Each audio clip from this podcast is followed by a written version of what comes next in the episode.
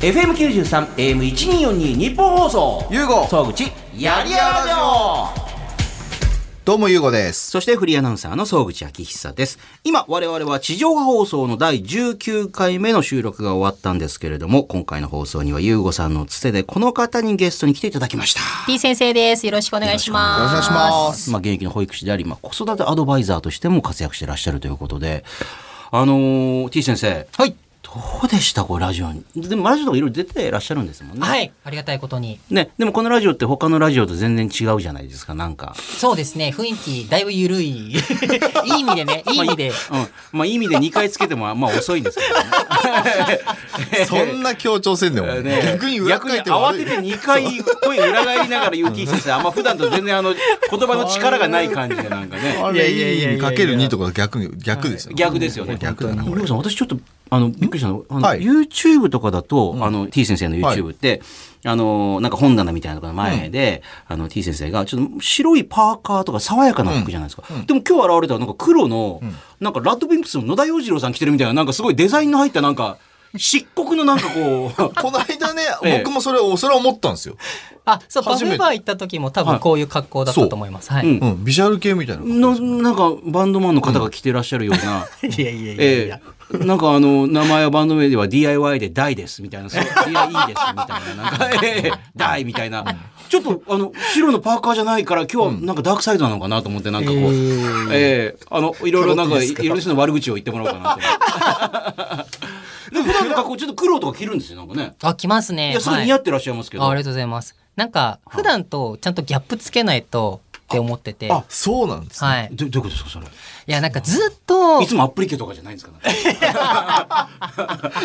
ワンワンワンワンのアップリケとかなんか、あの E テレの。はいなんか保育園とか、まあ、保育士ってやっぱりそういう可愛らしいというか、うんまあ、パーカーとかもそうですけど動きやすい服装を着てることが多いんで、はいなんかこういうプライベートみたいな時はなんかちゃんときっちりとした格好っていうか、ははあなんかスカルみたいなそういうこうなんか骸骨みたいなのがこうい、スカルはちょっとあんまり興味ないですけど全 全身クロムハーツみたいなそういうこうジャラジャラこう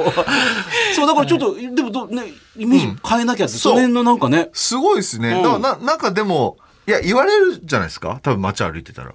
ああ T 先生ですかそうってああ言われますねはいその場合なんか雰囲気違うわみたいな感じそしたらもう「ちげえよ」と か言ったりとか今の腹俺はまで変えな今いの俺は T でやって T じゃねえんだよみたいな。 気安く話しかけじゃないよ。サイン本人調書にサインしてください持ってるんでって言ったらもうすごいなんか「えー、し」みたいなこう書いた上にサイン書いたりとか。いや俺でもすごい えー T 先生なんかネプタと似てる感なんか感じが今、 ええなんかでいうこともでそのだとおお母さんとか、はい主婦層にこう人気があるじゃないですー、もかちろんね子育えてねなんかどうどうするんですかはいどうするんですかってどういうことあですかのエロ系どうしてるんですかエロ系ってどういうことですどういうかことやめてなんか変なこと言い出すのないよごめんなさいあのごめんなさいあのね今のに何を返しても損になるだけだから絶対もう無視した方がいいです今のはあの返してもまともに返してもらえたし逃げても変な感じだからあの触らないことがないんねですえ今の危うかったですよあねエロこかったれですでもだからええ大変だなと思うんですごよめんなさいあの T 先生のファンの人から総攻撃くらいいやいやいや炎上ですよやめてください変なこといいやでもでも分かります分かります、ねえ言いたいことめっちゃ分かります、ねはえこいうどうすんだろう確かにほらと思ってそれは T 先生になんか好きな女性のタイプはどんなんですかとかってその聞けないじゃないですかだってそうなんか聞聞けいないちじゃゃないいけないみたいな感じになっちゃうじゃないですかもこっち側もいや、なぜかというと、聞きたいことが別にいろいろある から。子育てとかのことあ聞きそうたでいすか、からいや俺そっちのブランディングは聞きたい人たくさんいると思うそれはそれであそれはも経ちろん営者層とかおーおうーん、そうだって今やっぱり経営者ってこういうふうに SNS も出ていくし、ブランディングってすごく大事な時代じゃないですか。はいっはいはいてなった時に T 先生みたくこう守るものがありすぎる人ってどうすんだろうみたいな。まあまあ、まあ、なんかやちょっとやらかしちゃったら。でだもやらかさないですって。なんいやでいややらいかやすい前やい提やってビデオボックスなんか入ってきて ない。大変ですよ。あのね、新橋でビデオボックス入っていかないんですよ。あの、そして、あの、DVD とかを吟味しないの。しないの。しないのしないのよ。うっそーん。しないのよすごでしょうって。私だったら一応女子アナもんとか見てみますけども。でもあの特にあのええ原稿を読ませるところを見て、あ、アナウンサーじゃないって。まあこれが好きなんですよ、ね。アナウンサーってもうちゃんとうまく読むから。 あなるほどねええそういう義そ務この仕で方確認してやめるっていうのが、ええなるほどそれそんな話しないですけども。ええそんな話えはだしなからいで逆すにこれ聞きたいと思いますみんな。ああまの、あまあね教えるそうではなくて。そうか。経営でもだって者ごめんなさい、あの、あごめんなさい、T 先生ってご結婚されてないしてないですはいでも将来的には家庭を持ちたいかなみたいな気持ちもあったりとか。そうですね。はい。あー1。回ぐらいね。えーで、あの、ど、 こういうとこもし、もうなんか自分の子育てもしてみたいみたいな気持ちもあるんですかあ、もちろん自分の子供をね、育ててみたいなっていうのはありますね。え、そういう時に自分の子供には必ずこれをやってみたい、あの、ねこういうふうに育ててみたいとかなんかあったりするんですか自分の中では。うん、いやでもその時によってじゃないですかね。あの、やっぱり子育ても流行りがあったりとかして、まあ例えば最近だとモンテッソーリとかすごい騒がれてますけモンどテッ、ソーリ教育、うちの総理もありますなんか知りませんのわかんないですか、それ。すごい簡単に言うとマリア・モンテッソーリさんっていう方が提唱なさった、まあ教育法みたいなものがあって、はい。まあそれが、まあ、ありますよね。のそそうれを藤井聡看板太に掲げさんとてるかと。こ。あ、藤井聡太さん、そうは、ないんです受かけてたとか言って、まあ、すごい流行ってるんですけど、ええはい、まあで天も、才を作るみたいなね。そうそうそおう、ーまあ今はそれがすごい良しとされてるけど、でもこれから先求められる子どもの姿とかがまた変わるかもしれないじゃないですか、うんうんまあ、そういった時にはまた違う教育法がいいかもしれないし、っていうところで今のところ絶対にこれとかはむしろ決めないようにしてますね。 あもう T 先生ずっと生きていけますよね、これ。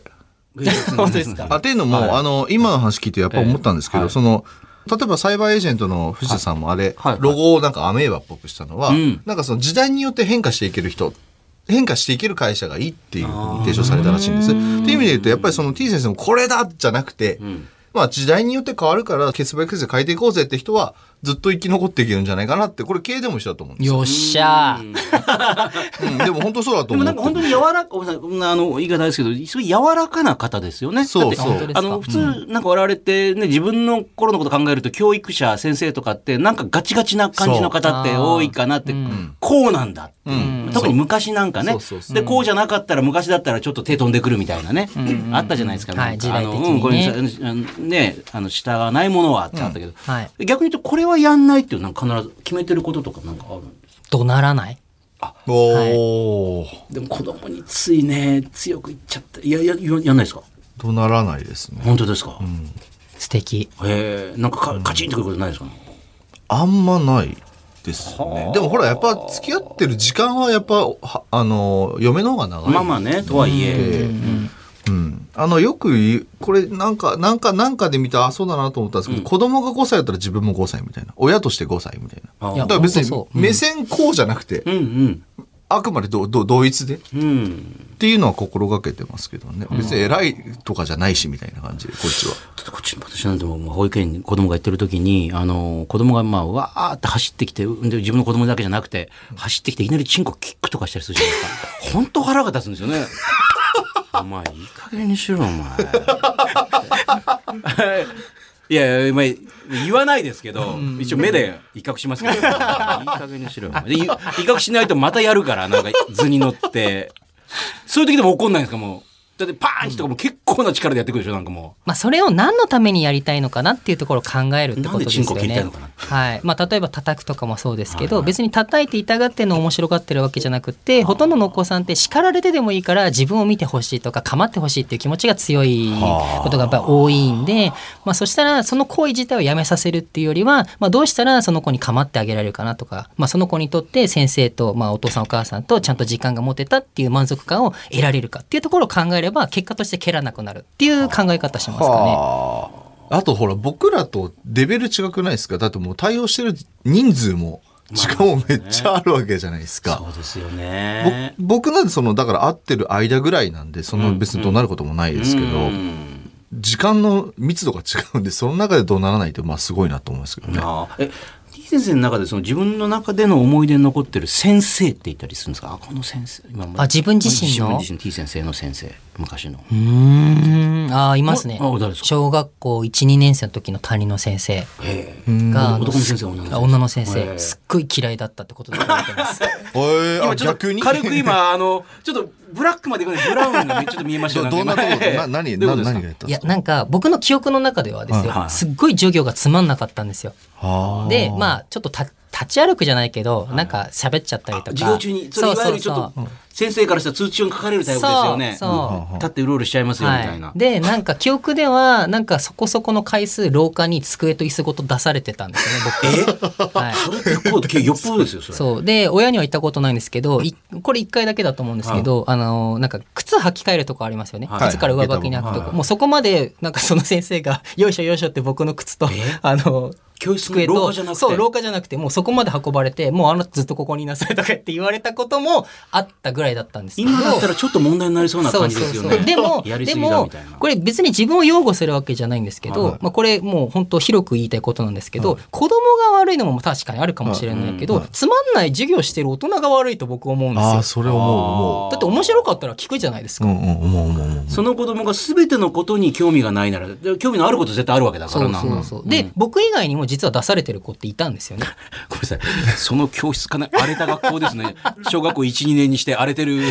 そうでえもえすごいわかりますね、はいそはれいはいは。だからよく話を聞けとか、これをちゃんとやれとかって子供に言うんだけど、いやそもそもそれがすごい魅力的に見えてれば子供って勝手に話聞くしそう勝手にやるじゃないですか。おっしほゃっる通りといてもやるしやめないっていう、ね。そうそうって思うんですよね。はあ完全同意。あのもしかしたらそのねそのこの職業に就いたのもその先生をまあ反面教師じゃないけど、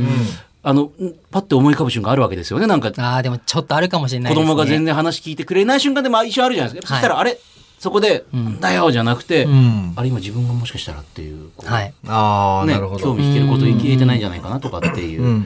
ん確かにはあ潜在意識のちょっとはあるかもしれないですねその先生のことがもしかしたらはい。えようさん覚えてる先生って何かあるんですかえっと、面白い先生とかってことですかあのそう校舎の窓ガラスは壊してます盗んだバイクで走り出してないないですか、うんはいああ、まあ、います、います。だから、まあ、つまんなかったなーって人も覚え、はいはいでも覚え、逆に忘れてるぐらいだから、もっと逆悲惨ですよね。覚えてもないっていう。面白い、面白い先生は覚えてますけど、そう。ね。無関心ってやつ。そう、昔、い、かにその先生の癖を盗んで寝るかとか、多分そういうことしか考えてなかったんで。この先生はこのタイミングはね、だからこうしてても大丈夫だとか。ああ、本当になんか最短距離でいろんなことをやる人だったんですね。そうですね。発見して、ね。やりたくないことやらなくていいで、多分昔からそうだと思う。昔からね、えでこの番組ではあのお金についての話もしてるんですよ。へーまあ、いい先生にはね、その別にあのなぜかっていうと優吾さんが昔借金とかしてる時代もあって当時は全然働いてなくてでも今はあのまあ、こういろんな企業やったりとかお金のありがたみもよく知ってるってでゲストの方にもお金に対する考え方とかも聞いてるんですけど、はいえ T 先生ってほら今あの保育士としても働いていろんな別の仕事もしてて、はい。将来的にはお金のためと保育園開くとかなんかあるんですかああそれこそ今もう動いてるのはあります。おっと保育園作ろうって。ごめんなさい、そういうのね、ガンガン乗ってきますから、ね。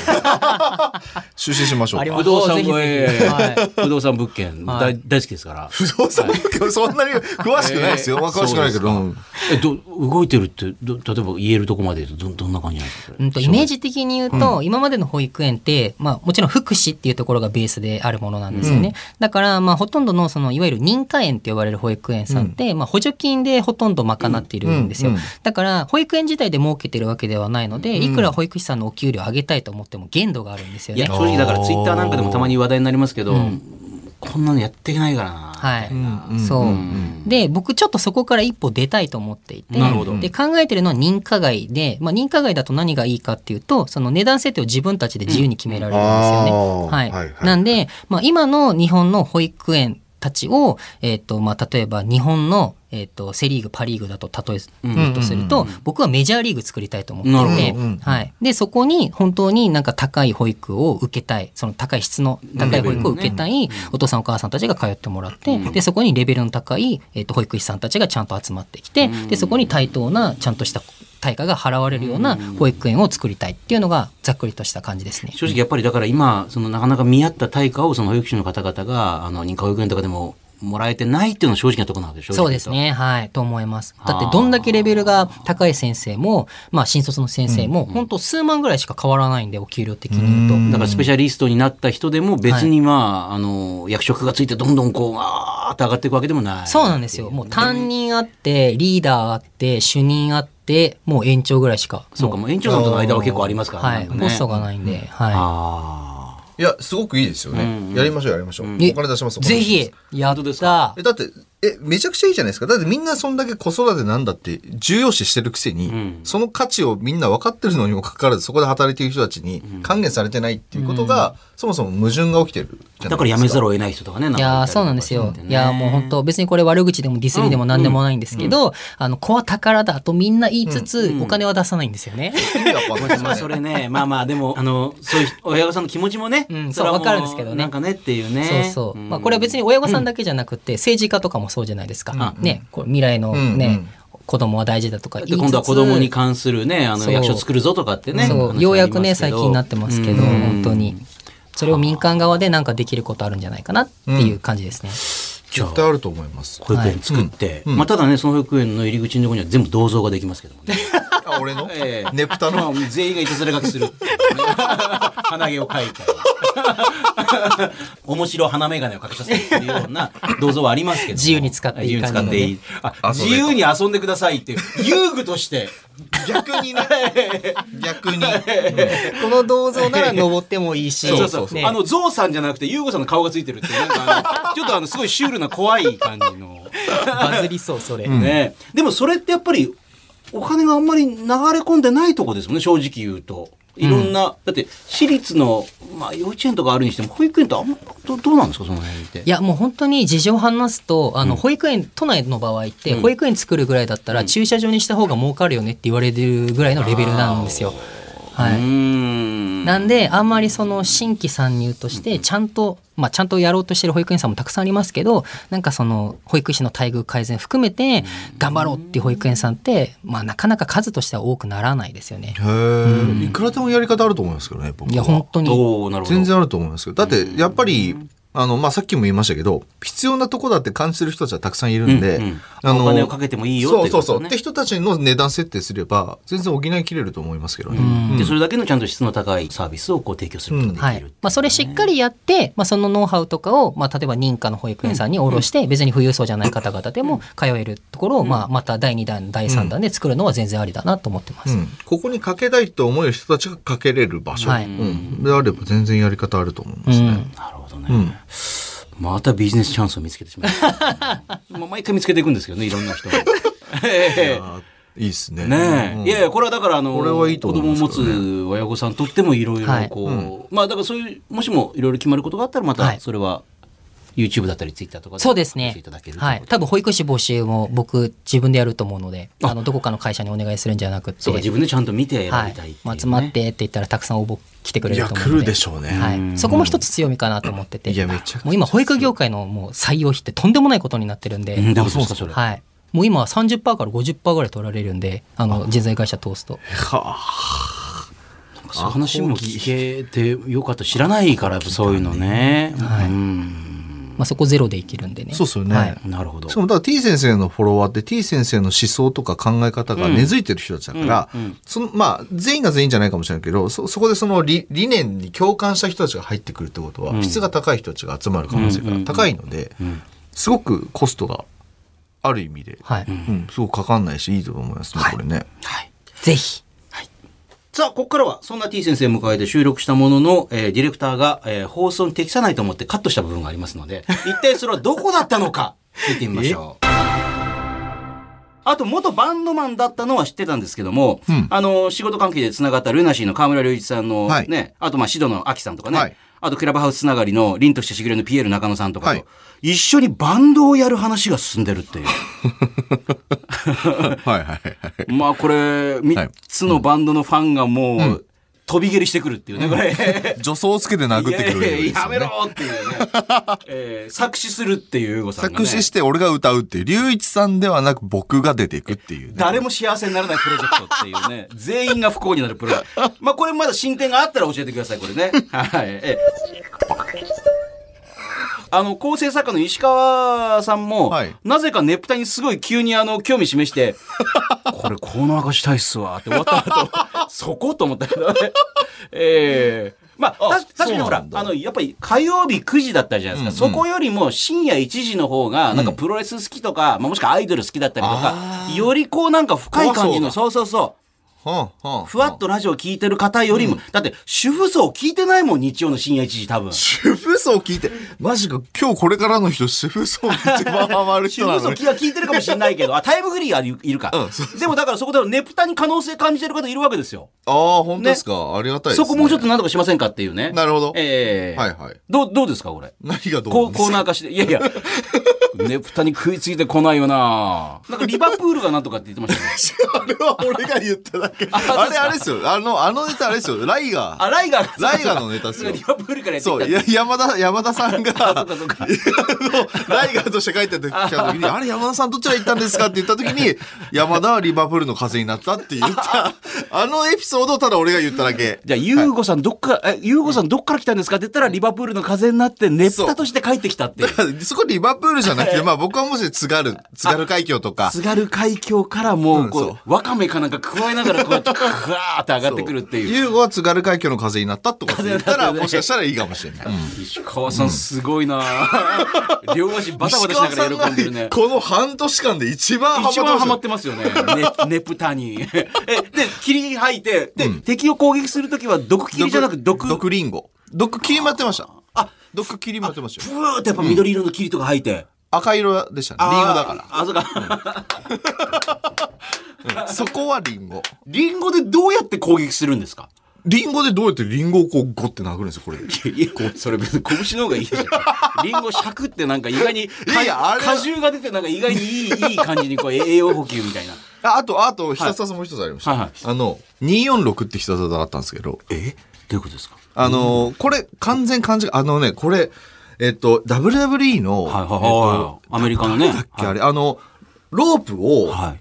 あの、持ってくるって回るやつ知ってますわかんないですもん。ちょっとそういう、あの、レスラーがいるんですね。えっと、技があるんですよあ技があるんですかえっとロープあをくるって回のるロ、ロープあるじゃないですか。はいロープに相手を、なん、なんですか、こう、あ、あ相手をこう、もう、グーンっボてしーンってて相手なって動けなくなる動けなくしてます。で、その態状態で自分が走ってっ走っててって、自分はロープ持って、ローリング、け、蹴るんですよ、こうあけ蹴ってなんて言うんだろう、あれ。相手をぐもう動かない状態にして蹴るってことですかそう、あの、そこ、くるって、これね、多分これネット見た方が早い。はそういう技があるんですけはいはど、いその246って名前でやってました、とか。あ。あ、その WWE の、あの、技を、そう、あれね、それあ青もなんか森にも246が通ってるってことですか撮ってないです。えそれあ、の、道、道じゃないの何が246あの、青山とか踊ってるうのん そうそうそうそう。あ、の、僕これ勘違いしてて、あの、僕が所属した U ファイルキャンプって、はいはいはいあの、川崎市の上り戸ってところにあって。登戸にある向こうはが、い向こうがこういうのあって、はいで、その前を走ってた、はいお大通りがあったんですよ。はい僕それ246だと勘違いしてたんですよ。はい。だから246って言ってたんです。っていう、ただそれだけなんですよ。青森の田舎もんはこれだから本当に。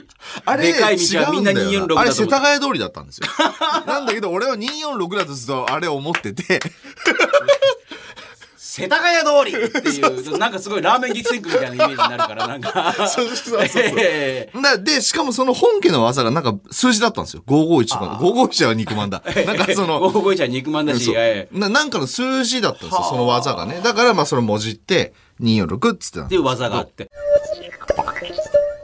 私生活では T 先生なんか、これめんどくさいなとかなんかありますか家事のすべてです。おえあ、俺もそれも一緒だわ。でも T 先生そそれを得意そうなイメージあるじゃないですか。いやーめっちゃ言われるんですけど、もう本当嫌いですね。もう全部嫌いです。え、でも、例えば掃除したり片付けたりとかって普通に仕事でやってるわけじゃないですか。エンジンも、あの、散らかしまくりだから。はいい家だとめんどくさいんですか、それが。いや、でも保育士さん僕多いんじゃないかなと思ってまあそうですす、か勝手に。あの、あほら逆にそう。よく、職場の自分のデスクは綺麗だけど、家汚い人多いとかって言うじゃないですか。それと同じで、保育園では頑張ってる分、家ではズボロになる人多いんじゃないかな って。反動でそう。なるほどねいろんな話聞いてて思います。でいや YouTube で映ってる綺麗なところは、あそこだけが綺麗っいてや、こと本当そうですよ。足の踏み場があるのはあそこのスペースだ けです。でもそれも得意な人がやればいいと思うんですよおねっ。しゃる通おり。そう言ってたそう、いつも言ってるやだつ。からあのハウスキーピングの人とかも。そう。そうそうそうだから僕それでいもい家事代行頼んでます。マジですかほら、もう。おかしい。外見全然違うのになんか。 黒と白のオセロみたいになってるのになんか似てでも似てるところいがあやる。かんいや、でも、いや、そういうもんですよ。その成功されてる方ってやっぱそうなんですよ、やっぱり、みんな。いやいや、ねありますよ、本当わかりました。でもだってスティーブ・ジョブス自分の子供にスマホ持たせないみたいな話だってあの人ほら SNS がここまで広がる前にお亡くなっちゃったじゃないですか。あで僕なんかそのやっぱり今ってすいませんねあのあどうぞどうぞザッピングっていうか自分で調べてどういうふうな情報を取捨選択するかっていうことの方が大事だと思うんですよだからそれをなんかダメってやっちゃうとどうやって調べたらいいか分かんないってなっちゃうと思うんです後で。だから調べることっていうことがすごく大事になっていくなと思うので何でも聞くんじゃなくてググれって言われるじゃないですあか。あうん、でもまあなんかその自分で情報の取捨選択をするっていうのは慣れてった方がいいし、大体そもそも YouTube でそんななんか変なのってなかなか出てこなくないですかまあたまにありますけど、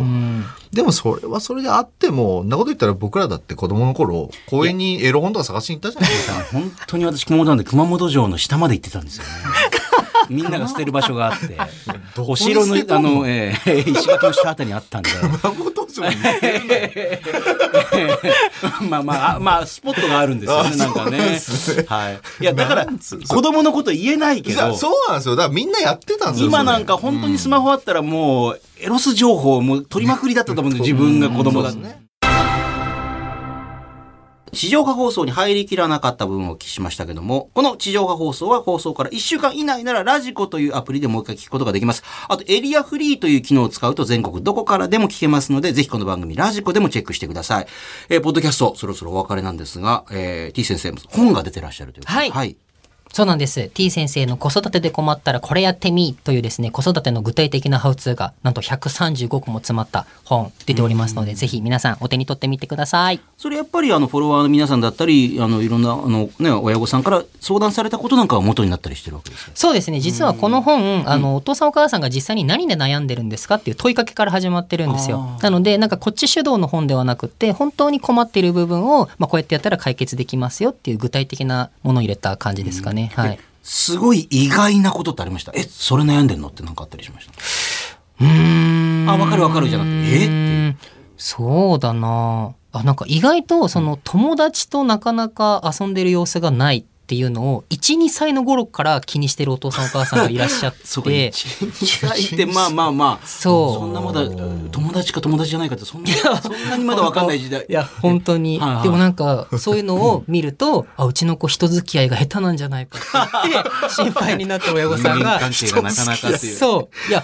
よくよく考えたら当たり前じゃんっていうことがでもやっぱり実際に子育てをしている人たちにとっては不安なんだなっていういや、まあでもうちもそうだったかもしれないです。まあ発育がもう遅いんじゃないかとかと、比べてとかって、なんかものすごい気にしちゃうんですよね、なんかね。そうそうそうちょっと喋らないだけとかちょっとこれができないあれができないっていうだけで気になっちゃう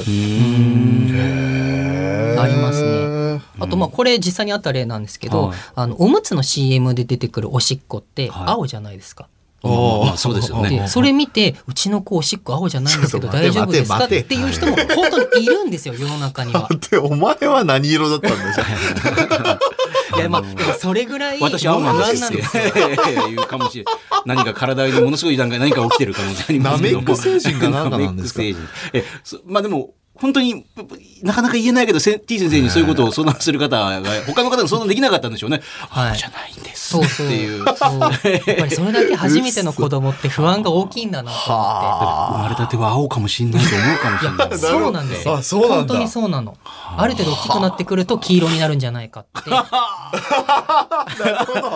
そう天外なことを思っちゃうんですよねやっぱねも。うわかんないからね。あ。へえ。ぜひごめんなさいタイタイトルもう一回あのはい。T 先生の子育てで困ったらこれやってみです。はい、ぜひご覧になってください。はいあと、ツイッターもね、フォローしていただいて、あと、YouTube、ん本当にためになる動画たくさんありますから、これもぜひ、えー登録よろしくお願いします。はいお願いします。では、今週はこの辺で、また来週、ラジオ、ラジコ、ポッドキャストでお見にかかりましょう。t 先生、ありがとうございまはい、あしりた。がとうございました。 FM93、AM1242、日本放送。ゆうご総口、やりやろう